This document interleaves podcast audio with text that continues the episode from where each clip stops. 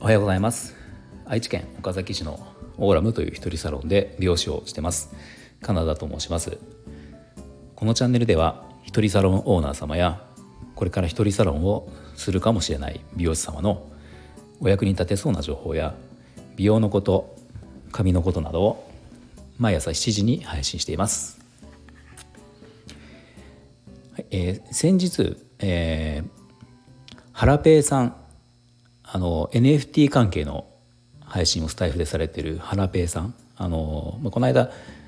Kindle 本で Twitter の攻略の本を、え、出されてて、まあ、僕もそちら購入させてもらったりはしたんですけどこのハラペーさんの放送であのパチスローの北斗の拳の話をされてたんですね。でそれあの、まあ、いろんな話をされてたんだけどそのパチスロの北斗の拳ってあの約20年ぐらい前ですかねあのすごく流行ってでこの機種が、まあ、最近また復活をしたっていうお話をされてたのを僕はちょっと聞かせてもらったんですね。ですごくその聞いてて懐かしいなと思って、まあ、ちょうどですね僕ハラペイさんもその、えー、北斗の拳を大学生の頃にされてたっていうハマってされてたって話をされてたんだけど、まあ、僕も実はめちゃめちゃこの北斗の拳にはまっててパチスロの北斗の拳に。だから僕の場合はうんと20もう、まあ、社会人で美容師をやってたんですけど、えー、20代確か後半ぐらいかな多分2 5 6だと思うんですけど、まあ、その時にすごくハマってたんですね。でまあこのサラペイさんの放送を聞いてて懐かしいなっていう感情と,、えー、と苦い思い出っていうのがまあこう蘇ってきてまあ懐かしいっていうのはその20年前にその北斗の拳をやってたのは懐かしいんだけど苦い思い出っていうのが、僕ハマりすぎ実はハマりすぎて、えー、借金したんですよその、うん、借金して北斗の拳をやってたんですね。まあ俗に言うサラ金なんですけどそうそうなんかそれがまあ苦い思い出で。まああのー、今日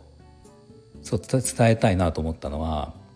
まあ、サラ金は本当にやめた方がいいですよっていうまあ誰もね使わないと思うんだけど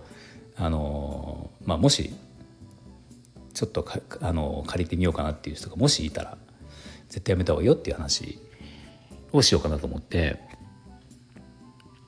でまあ僕その20代の時美容師だったの美容師だとか美容師をやってたのであの、まあ、ただでさえ給料少ないんですよね。給料少なくてその一人暮らしもしてたので家賃も必要だしまあなんかいや給料少ない中で、えー、給料少ないくせにこう高い服があったりとかしてたんですねでもそれでさらにパチパチスロ北斗の拳をやってたんでお金まあ足りるわけがなくてでその北斗の拳がなんでそんなに流行ったかっていうとこなんですけど、まあ、これあの、まあ、当時もうギャンブル性というか、まあ、めちゃめちゃ高かったんですよねなんか今最近はそれ規制されてちょっと緩くなったんだけど、まあ、要はバチスローとか、まあ、ギャンブル分かんない方のために説明をするとめちゃめちゃ勝つめちゃめちゃ多く勝つことがあったんですよ。でも逆にそれは言い換えればめちゃめちゃ多く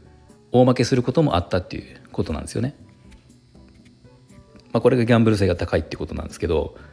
まあ、実じゃあいくらぐらい儲かったかっていうと、まあ、僕僕はって話だけど僕が一番1日で買ったパチスロ北斗の拳でパチスロで買った額が20万ぐらいが最最大ですね多分もっと買ったことある人はいると思うんだけどまあでも逆に言ったら1日で20万負けたこともあるんですよ。20万近く負けたこともある。まあそういうそんな感じなんですよね。だから、まあ、すごくハマる人が多かったし、まあ、僕もその中の一人で。で結局そのまあねあのサラ金、まあ、サラ金って分かりますかね？あの、まあ、アコムとかプロミスとか、まあ、そういうやつですね。あのあれで、まあ、簡単に借りられるんだけどその僕一番ひどいというか、まあ、その最大で200万以上サラ金したんですよサラ金で借金をした。であのまあ、サラ金のその金利、えー、利息っていうのが確か10今今ちょっと変わったと思うけど当時18とか19%とかそのぐらいだったんですけどあのまあその利息で200万超えの借金があるっていうのがどういう状況かっていうとちょっとまあ今のことは分かんないですけど当時、えー、毎月最低返さなきゃいけない金額っていうのがあって、まあ、これが利息確か利息と利息プラス1万5千円は、えー、元金の返済をしなきゃいけないんですね。っていうのがあって、えー、200万超えの時っていうのはえー、っとねまあ、僕は毎月払わなきゃいけなかったの。4, 4万円確か。約4万円を、えー、借金の返済に当てなくちゃいけなくて。この4万円返済を当てるんだけどこの4万円の中には中の、えー、1万5千円が、えー、元金だったんですよ。元金の返済だった。ので、えー、残りだから2万5千円ですよね。残りの2万5千円は利息なんですよ。っていうのがそのサラ金で200万超えの借金をしてるってことなんですね。でその、まあ、僕はその時にあの、まあ、何も考えずに借りていって、まあ、あの買ったら返せばいいやと思って、まあ、軽いもう本当にねこうもう軽い気持ちでそうやって借りていって、まあ、そんだけ増えてこれいつになったら返せるんだろうと思った時に、まあ、ちょっとその問い合わせをしたんですよそのえー、借りてる金融機関に電話をして、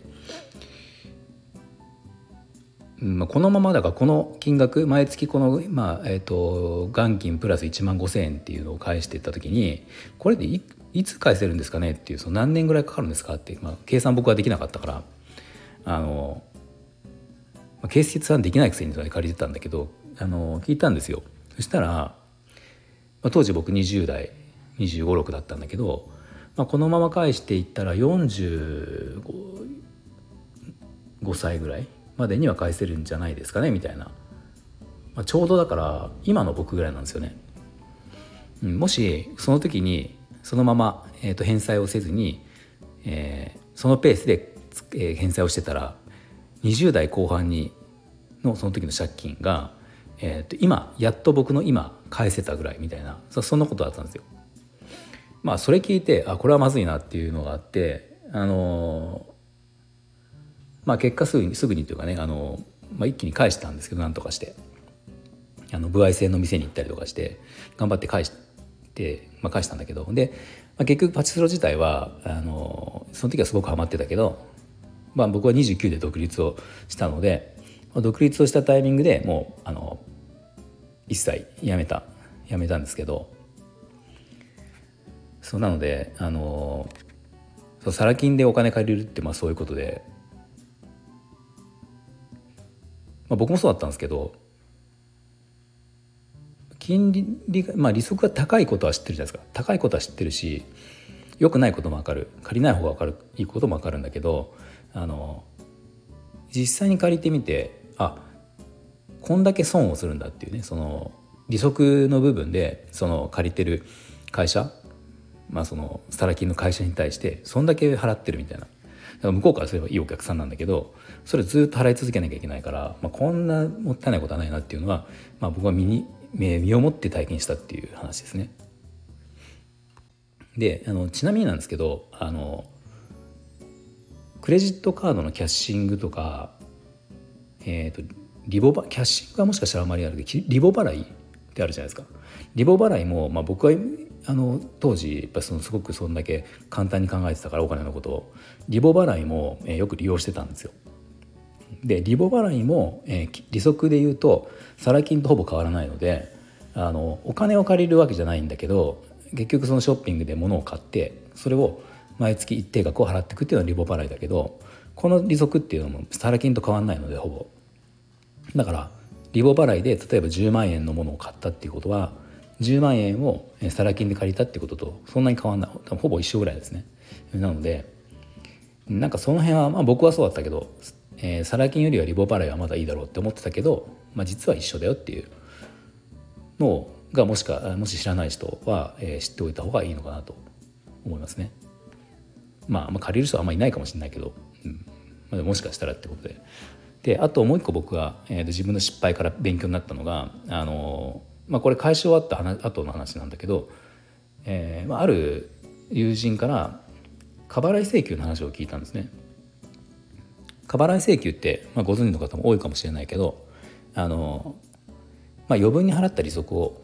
返してもらう返済、えー、完済した後に、えー、完済返済してた利息を余分に払ったものがある場合はこれを返してくださいっていう請求がその金融機関にできますよっていう、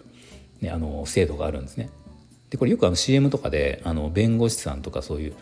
えー、法律事務所が過払い請求しませんかってあなたはこんだけお金返ってくるかもしれませんよとか、えー、サラ金消費者金融に借金経験がある方は、えー、一度相談してみてくださいって言って、えー、その成功報酬で、まあ、その返ってきたお金の何パーセントはその事務所法律事務所に、えー、払うんだけど残りの分はもらもらえますよみたいなねそういうことがあるんですよ。でこれも実は僕やってえー、実際ですね僕の場合40万以上返ってきたんですね。でその時はあこんな制度いい制度があるんだって40万もその時に返ってきたのであ嬉しいよかったなって思ったんですよ。ただ落とし穴というかちょっとした落とし穴があって、えー、とそのすぐ後というか、まあ、1年2年先だったと思うんだけど車を購入するしようと思った時があって、え、まあ、もちろんローンですねローンで買おうと思ったんだけど、えーとね、そのローン会社その車を買おうとした時のお店の、えー、提携している金融機関が、まあ、たまたまなんですけどねその僕が、うん、サラ金で借りてた親親会社とか親その大元の銀行だったんですよ。まあ大体サラ金って消費者金融っていうのは銀行が会社だったりするのでそのまあたまたまそれが一緒だった。でそうなるとその過払い請求をした人っていうのはそこの銀行ではちょっとその、まあ、ブラックリストではないんだけどその、まあ、過払い請求1回したっていうとこで、えー、か要は簡単に言ったらローンが通らない借りられないんですね。でまあ一生じゃなくてこれは確か7年とかそのぐらい期間が決まっててその過払い請求をした後の何年間は借りられないっていうのがあってその時に僕はそれ初めて知ったんですよね。あのそう法律事務所にその依頼をした時はまあ、こういうことがあるけどいいですか？みたいなことは言ってくれなかったし、まあ、あの調べなかった僕も悪いんだけどそうそうやってから気づい知ったっていう。だからその時はローンが組めなくてどうしたかな？ちょっと覚えちゃ忘れちゃったけど違うとこでローンを組んだのかなんかちょっと忘れちゃいましたけど、まあ、とにかくそういうことがあるんですよ。だから過払いまああのサラ金でお金を借りなければ過払い請求も別に必要ないから関係ないっちゃ関係ないんだけどやっぱり知らないことってやっぱあって、まあ、僕はそのあの、まあ、もちろんそのサラ金で借金なんかしない方がいいんだけどそれをした、まあ、おかげというかしたしたから、まあ、結構自分的にあの知ったこと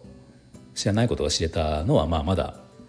まだためためにもなってないか。なんか一応まだ知識にはなったかなと思うけどなったし、まあ、子供に自分の子供に、えーまあ、僕も自分の親からサラ金だけは手を出すなって何度も言われたことがあるんですね若い時に。けど分かんないんですよその何が何でっていうまあなんでっていうか利息が高いのは分かってるけどそんなにまあ,、まあ、言ってもでも高いぐらいでしょってって思ってて簡単に。でも、まあ、実際に僕は経験してみて多分僕の親は経験したことがないからで僕は経験したして、えー、自分の子供にサラ金は借りない方がいいよっていうのはえー、理由もちゃんと添え添えて説明ができるのはまああの不幸中の幸い不幸中の幸いというかやって借りてから知れたこと体験できたことかなと思ってまあせっかく体験したことなのでプラスに考えようっていう感じなんですけど、まあ、今日ちょっと何の話か、ね、よく分かんなくなっちゃったんだけどあのそうそうまあ簡単に言ったらサラ金は良くないよっていう話ですね。そうまあ、そのハラペイさんが言ってた、えー、北斗の拳のね機種が復刻したっていうのはちょっと興味あるけど、まあ、多分そのギャンブル性とかは当時とはやっぱ違うと思うんで、まあ、なかなかそこ同じ、ね、同じ内容でもそこのギャンブル性が違うとまた違うのかなっていうのは、まあ、僕はもうやらないけどそう、まあ、ちょっと今ねそのスロット業界も多分下火だ昔と比べたら下火だと思うので、まあ、それでそういうのを出してきたのかなっていう感じですけどね。